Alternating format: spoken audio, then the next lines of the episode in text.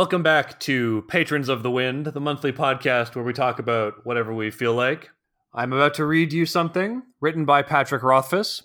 This is the introduction to the 30th anniversary edition of Neil Gaiman's The Sandman. I'll admit, I'm at a bit of a loss as to what to do here. If you've already read The Sandman, what can I tell you that you don't already know deep in the secret corners of your heart? You know this story is lovely and brilliant and sweet and strange. You know it is beautiful and deep and wry and wondrous. You know. If you've already read this book, you know nothing I can say is as good as what waits for you ahead. So go. Stop reading this and go. If you haven't read this book, and we are perhaps standing in a bookstore or a comic shop, wondering if it's worth your time, what can I say to convince you? Should I wax rhapsodic, get lyrical and grandiose, reference some of the story's funnier jokes so I seem more clever than I really am? No, I love this book too much. I don't want to spoil its secrets or steal its thunder. So let me tell you the simple truth no hyperbole. The Sandman changed my life. It's not often you get to say that and mean it, but it's true. If that's not enough to convince you, I guess all that's left is for me to tell you a story or two, because that's what I do. Stories are important, after all. I came to comics late in life. I can't tell you why. I was a voracious reader as a kid, going through pretty much every picture book in the local library until I finally started chapter books around age 9. Then I read a novel or two a day until I finished high school. Even as I slouched through college, comics simply weren't on my radar. Didn't occur to me to read them. Didn't occur to me that they might be worth reading. I had a couple thousand fantasy and sci fi novels under my belt, and my classes were exposing me to Shakespeare and Chaucer, Sanskrit theater, and the Harlem Renaissance poets. I read Roethke and Frost and Brooks and Baldwin, but comics, that was like Garfield, right? And superheroes? I didn't spare any thought for them, and when I did, I assumed they were, and I'm ashamed to write this now, silly bullshit for kids. I was well into my 20s when, at a weekend long party, I sat down in a quiet corner and idly picked up a copy of The Dark Knight Returns. I read the whole thing straight through, completely lost in it, deaf to the riot and welter around me. Hours later, I hunted down the person who had brought the book. I shook it at them, angry and incredulous, demanding, Is it all as good as this? Oh, no, he said sadly, but some of it is close. First, he gave me Watchmen, and it floored me despite the fact that I didn't know superhero mythology from a hole in the ground. Next came The Sandman, and it was unlike any story I'd ever read, in any genre, in any medium. I remember thinking, can you do this? Can you have Odins and angels and fairies and witches and just everything all at once in the same story? Is this allowed? It lit me up inside. I wouldn't shut up about it. I'd give it to people and say, You have to read this. It's like Shakespeare. I blush a little now, remembering that. It's not the best comparison. It's just that back then, Shakespeare was the best thing I'd ever read. The truth is, Shakespeare wishes he wrote something this good. But let's back up a bit.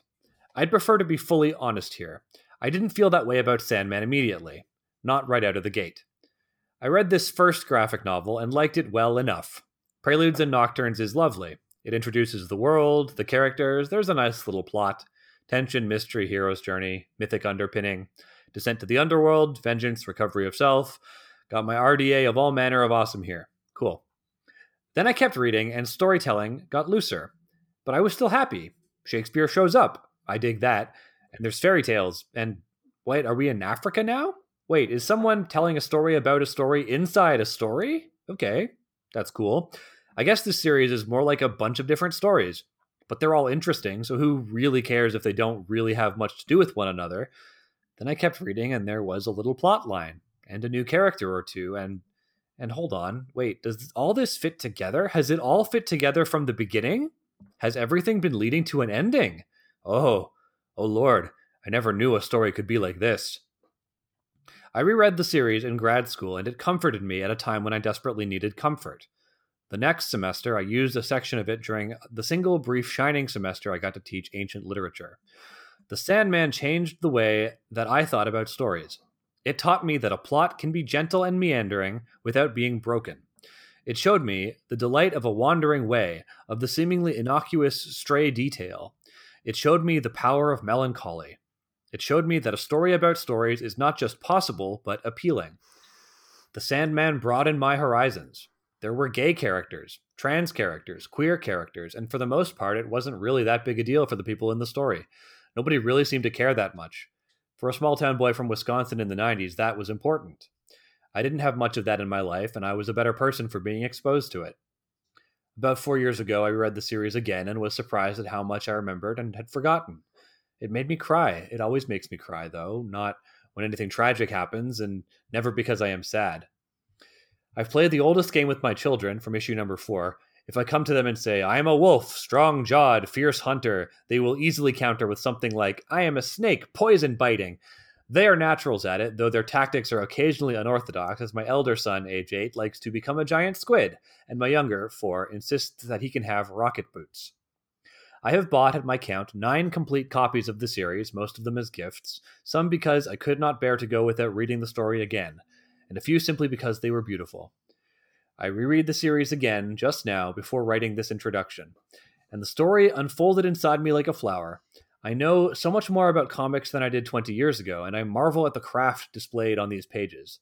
There is so much story, so easy, so clear, so clean, so wonderful and I read these stories and I cry, and I cannot for the life of me tell you why. What you're holding here is something special. The Sandman is, in my opinion, the finest comic book ever written. If you've read it before, welcome back, welcome home. Trust me when I say that there are still surprises here for you to find. If you're here for the first time, oh, sweet human child, come play. I envy your first steps along the winding way. One piece of advice do stray. Taste the fruit, oh, trust me, stay. Patrick Rothfuss, July 2018. Hell yeah. I wanted to read that here on the podcast and talk about it, not just because it's an excellent example of an introduction, how to do an introduction properly, but I think it gives us a bit of a window into Rothfuss's personal character. And I think that we can even draw a straight line from the Sandman to some of the themes and craft that he uses in the series. So I'd like to open up the floor to my co-hosts. What do you think about that introduction? It feels extremely genuine. Like it's Yeah, so it does, it's so it? lovely. It gives me the warm fuzzies. I I truly am a sucker for one creator who I admire talking about another creator who I admire.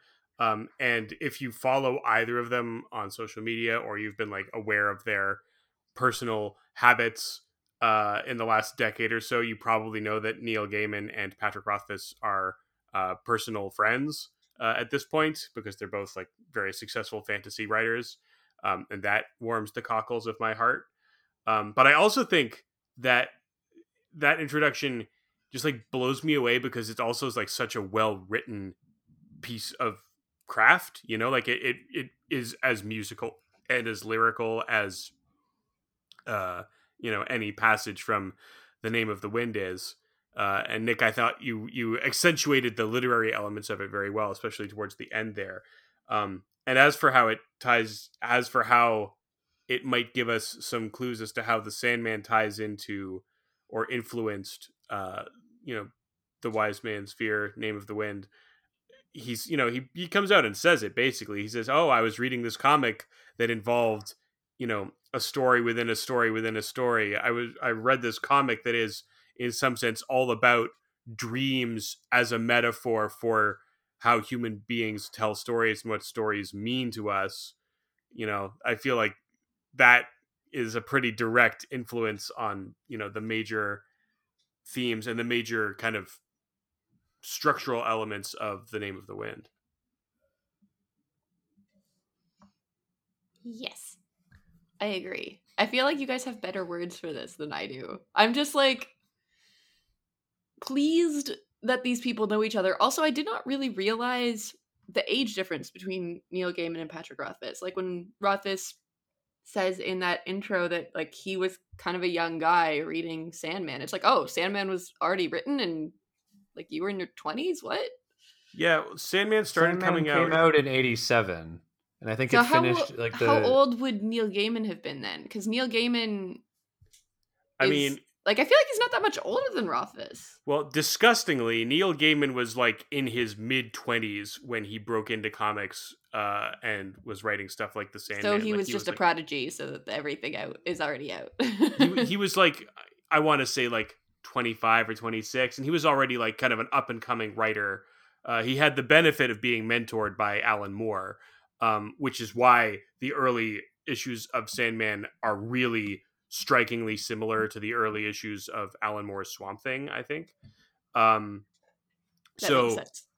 I think Neil Gaiman has like you know a decade on Rothfuss basically. If Rothfuss is like fifty now, Neil Gaiman's probably sixty. A cursory Google tells me that Neil Gaiman is more than a decade older. No, yes, yeah, he's twelve years older. 13 years older by my count, give or take. Yeah, Rothfuss depending on the month that you're looking at. yeah, Rothfuss was born in 73. Neil Gaiman was born in 1960. Hmm. Yeah. Yeah.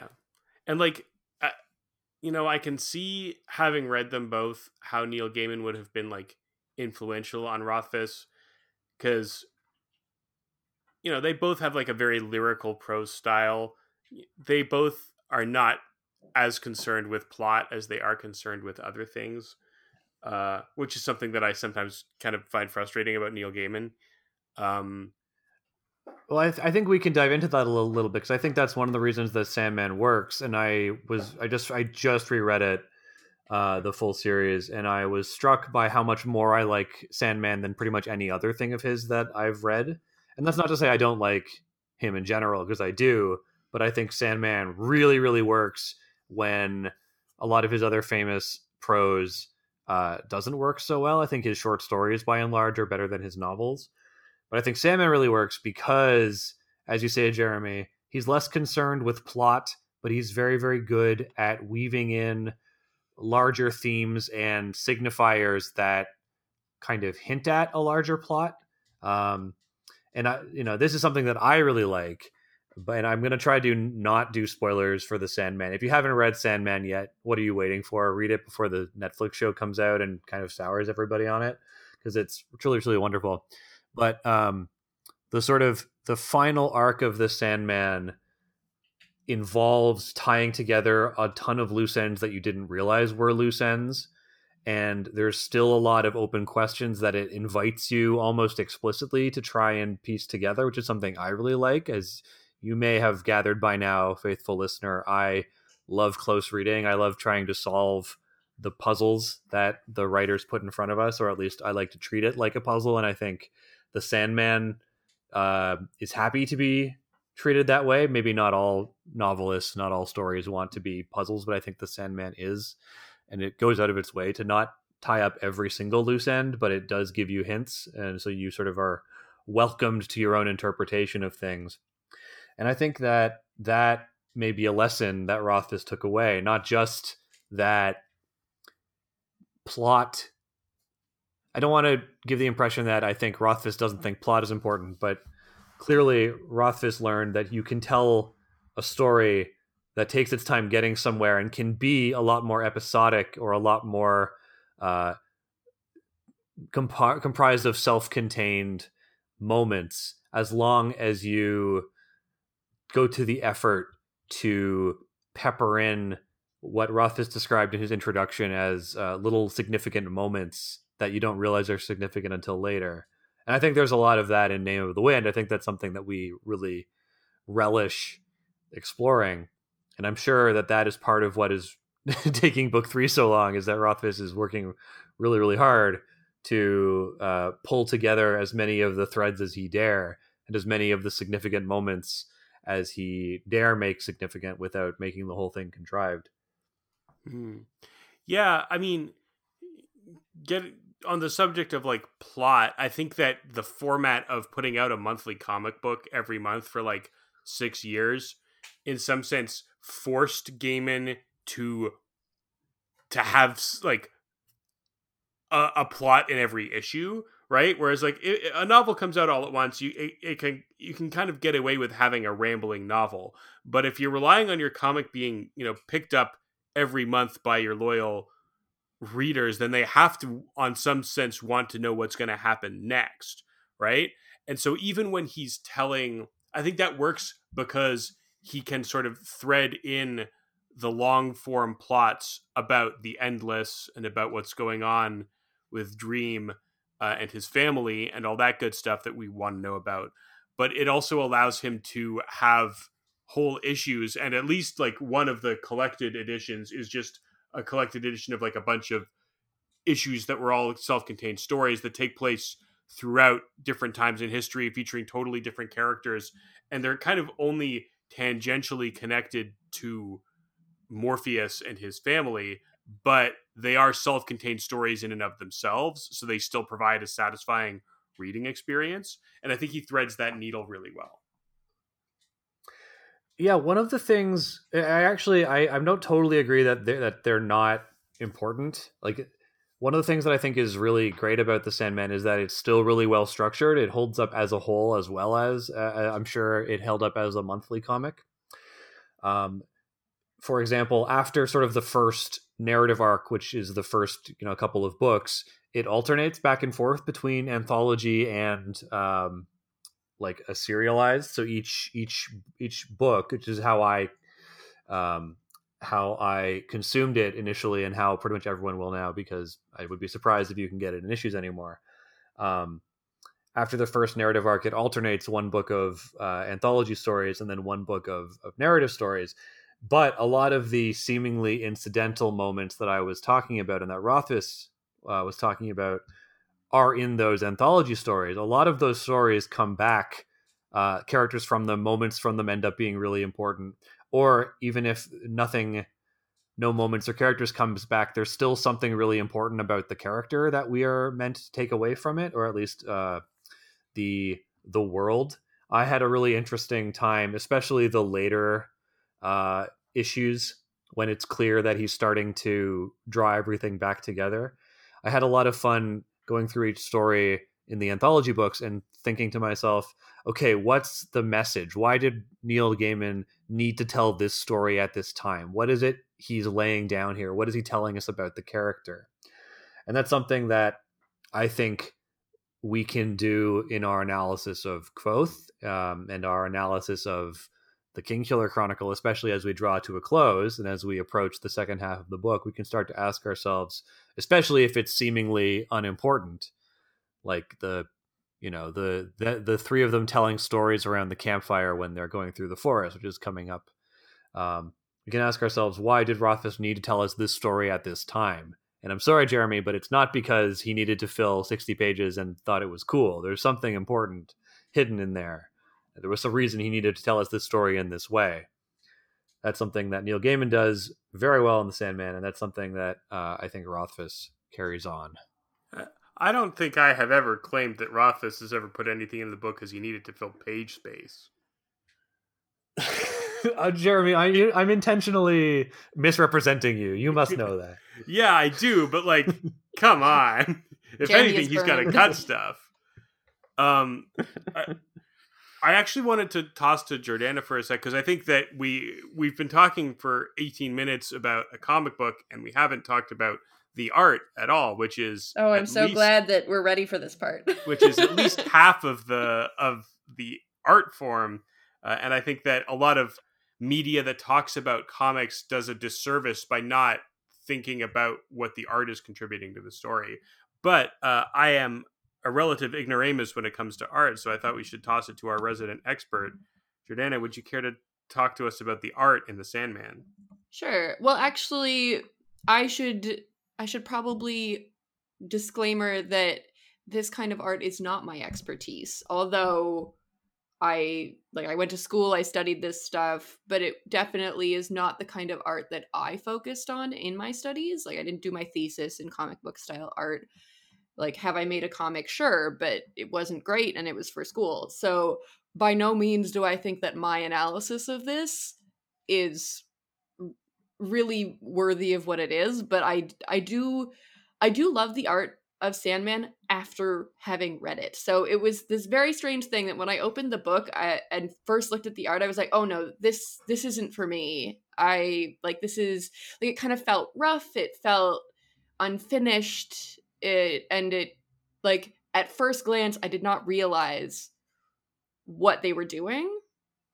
Um and you guys can correct me if I'm wrong, but I think is it J.H. Williams who illustrates it? Oh, not until like really late in the game. Okay, J.H. who's Williams, the earlier illustrator? The first, so the first illustrator on the Sandman was a guy named Sam Kieth who quit after three issues, um, and he was replaced for the next like chunk. Oh, so it does change illustrators. Okay, because I remember changes- reading it and being like, why did this change all of a sudden? And thinking like, oh, they're probably just trying to show like a different style in the story. oh no, but the, it does change illustrators. I'm not going insane. the art in Sandman changes. Unlike a lot of kind of seminal comic book series, uh, where uh, the series or at least the arc is defined by one artist in particular, or like an artist and an anchor working together. Uh, the Sandman goes through a lot of artists, and I think at the beginning it was literally because oh no, the guy who we had quit. We need to like get someone else in here. So Malcolm Jones third and Mike Dringenberg were the artists who replaced Sam Kieth, and they stayed on the book for like quite a while. And then I think eventually they would occasionally have like sort of guest issues. Like Charles Vess is the illustrator of the the story where uh, Dream meets William Shakespeare for the first time, uh, Mhm. which is probably my favorite single issue of the Sandman. Um, and that's the one that won the Hugo Award. Uh, and then the Hugos changed the rules so the comics couldn't win Hugos anymore. Anyway, um, but after that, like they they change artists fairly often, but it it starts they start doing it. I they think- still maintain a style though, which I think is like obviously they are different artists, but they are still very true to the narrative, and you can tell that they're all doing the same thing, even though they're not. And how that- would you that describe that, sense? thing? It's very. It's a. Uh, it's like I don't. Messy is the wrong word because it's very smart. Like what they're doing is is actually really intellectual, uh, but I don't have the words for it. Um, but it the way that the art style is done, it plays really well into the in, into the feeling you're supposed to feel when you're reading it. So, like it, it's almost a little dreamy in that like it feels like when i first looked at the books i thought like oh this is kind of messy but it's not actually messy it's dreamy Mm. and it's something that like you don't really appreciate until you put the words and the pictures together did that Yeah. make any sense yeah, I think so. And like from my perspective, like it seems clear to me that they started out wanting like so Sandman came out as part of DC Comics Vertigo imprint, which is their like their imprint for grown-ups who right wanted to read like serious comics. And the Vertigo imprint was started by Alan Moore's Swamp Thing. Um and I I think that the Sandman owes a lot to Swamp Thing in terms of kind of it's the style that it started out in because I think it was really trying to like this is going to be another book that's in the same vein as Swamp Thing, this kind of like moody, dark fantasy horror book that's going to talk about a lot of other stuff, but we're going to draw people in with this kind of like moody, dark art and this like you know there's going to be like they're going to say swears and there's going to be violence and and it's like kind of going to be in the DC universe, but like not really, but kind of. Um, where the art style is dark it's also though very high contrast which i think is different than what i've seen of swamp thing like what i've seen of swamp thing feels like lower contrast generally still like with those deep shadows but Well, more Swamp Thing is very organic. yeah like very reasons that I'm organic sure tones and it really stays in in the cooler tones i think and when it goes warm it doesn't really go chromatic hmm. Whereas Point of order, Jeremy. Um, sorry uh, to interrupt you, Jordana. We'll let you get back in a second. But uh, Vertigo was actually a later edition. Vertigo was started in 1993. The first comic that was a Vertigo imprint was Death, the High Cost of Living, which was, of course, the spin-off Mm. of Sandman. So it was um, Vertigo. was- It was retroactively added to Vertigo, but uh, it was uh, it was not part of Vertigo initially. That was Vertigo was a later thing. You're quite right, but I think what I can say with some confidence is that the Swamp Thing was the first mainstream comic to be published without the approval of the Comics Code Authority, uh, which is the the self regulating body that comics had, so you couldn't like show a lot of violence or have swears or like show sex. Um, and DC found a lot of success through that, and so they started publishing other comics that were like explicitly for mature readers. So they had like a mature readers label on them. But you're absolutely right. I think that Karen Berger's Vertigo imprint did not actually like become its own separate thing until the mid 90s. So thank you for that. Jordana, please continue. Uh, right. So I was just saying how like Swamp Thing has those deep shadows, but it's kind of it's like like Nick said, more organic. Uh, their warm tones are still not super chromatic. But Sandman, on the other hand, is high contrast and very chromatic in comparison. Like there's a lot of I feel like I remembered like a lot of like really warm, high saturation purples but mm. I think it was just everything was still very high chromatic, which is normal for a comic. Um, yeah, but sorry, because you, it was sorry? because I'm a dummy. Can you define what you mean by? It was chromatic? super colorful. Okay, super colorful, but it doesn't feel super colorful when you first look at it because of all the shadows that are going on, because of that high contrast. Because mm. there are a lot of heavy shadows. Like I think, like half the time when they show Dream, his whole body's just like a big black blob sometimes. Yeah, Dream is deliberately like always drawn as like because all he wears is this kind of like voluminous black robe that's kind of made of stars. Unless he's and, got his cool hat on. And his yeah, unless he's wearing his helmet and his skin is like chalk white. And then his he doesn't actually have eyes, right? What's in his eye sockets is like a, a void of space, right? It's like stars. Yeah, so pretty much every time you see Dream, that is like super high contrast because he's he's black and white. Mm-hmm. And almost all of the other endless are kind of similar, right? Mm-hmm. They're like they all have like very very pale skin. Uh, you know, Death is like the the OG like you know, you know, sweet lovely goth girl. Um, but I think that you're right, Jordan, and it's like it's the kind of imagery that you like would never see in a superhero comic, and nothing else on the comic book stands in 1992 or whatever would have looked like the Sandman, and it does have that kind of like dreamy quality where like even like the way the pages are constructed, like a lot of the time, instead of having sort of a rigid rectangular grid of panels, the panels will be kind of like irregular shapes that flow into each other. Uh, and I feel like that was pretty experimental for like a mainstream comic in the 90s. Well, even the way the covers are constructed feel really purposefully disjointed. Like yeah. not all of them, but like some of them have that look to them where it's just like, oh, this makes me uncomfortable, but I like it. Or yeah, well, Dave uh, McKean, uh, who does a lot of the covers, is super weird artist.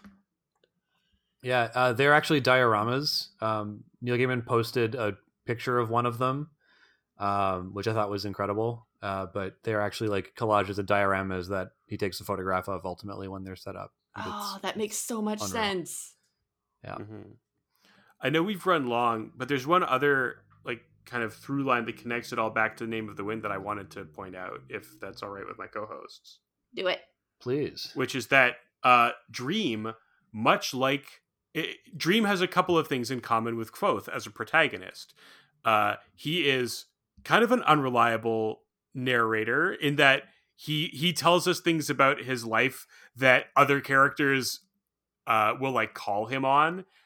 It's not quite the same because he's not he's not always directly narrating the story to us, but he'll say like, "Oh yeah, there was this girl who I loved, and you know she done me wrong, and I you know I had to like you know I had to, you know, set her straight. And then someone else in his life will be like, You are a complete dick to her.